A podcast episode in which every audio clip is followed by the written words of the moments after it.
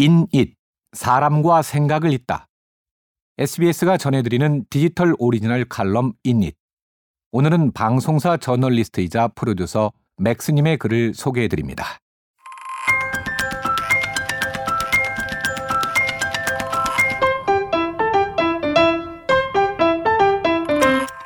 글쓰기와 몸쓰기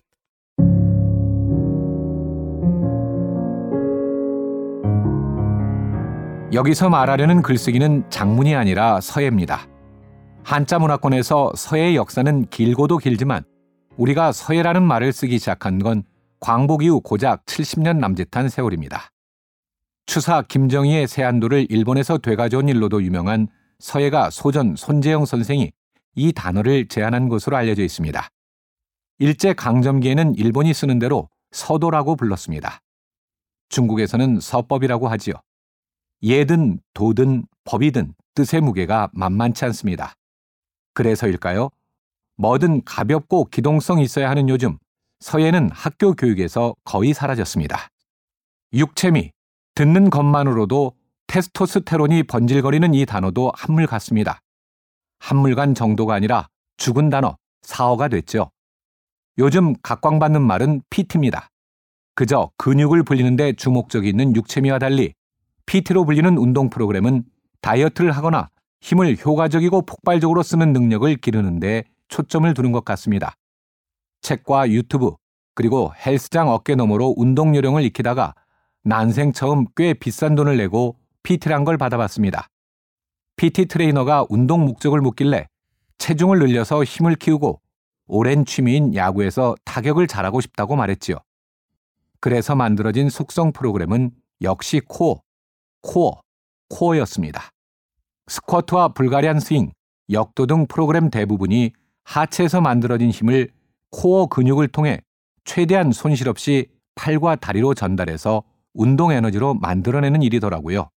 스윙은 하체로 만든 수직 운동 에너지를 코어의 회전을 통해 수평 운동 에너지로 방향을 바꿔 놓는 거였습니다.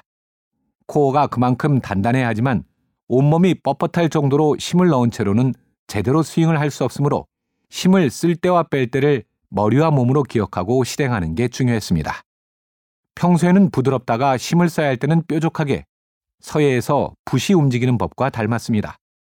이사 온 집 근처에 요즘 구경하기 어려운 서예원이 있길래 반가운 마음에 교습을 받기 시작했습니다. 뚜렷한 목표가 있다기보다는 어려서부터 글씨에 관심이 많았습니다. 지금은 폰트에 대해서 관심이 많고요. 궁극적으로는 저만의 글씨체도 한번 만들어 보고 싶은 생각이 있습니다.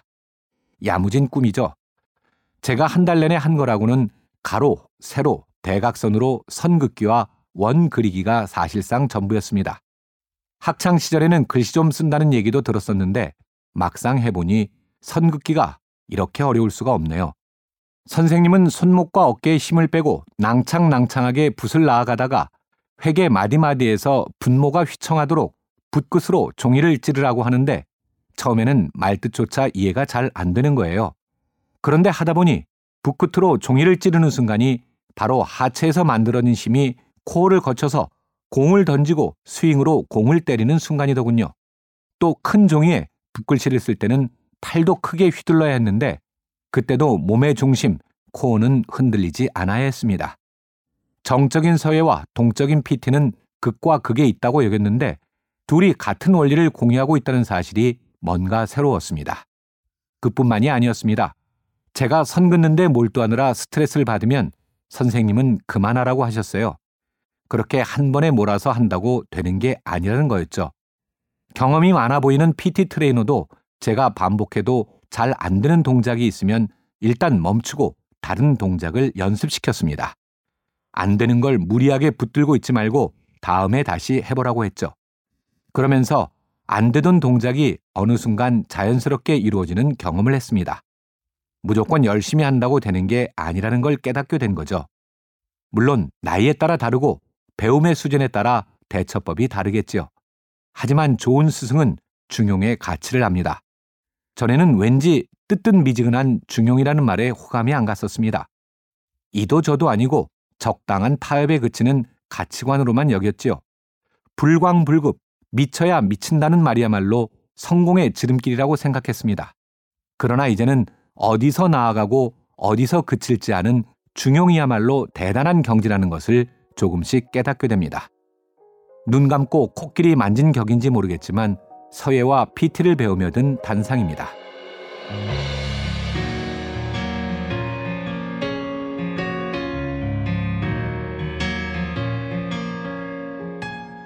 여기까지 글 쓰는 프로듀서 겸 저널리스트 맥스님의 칼럼 저는 아나운서 손범기였습니다.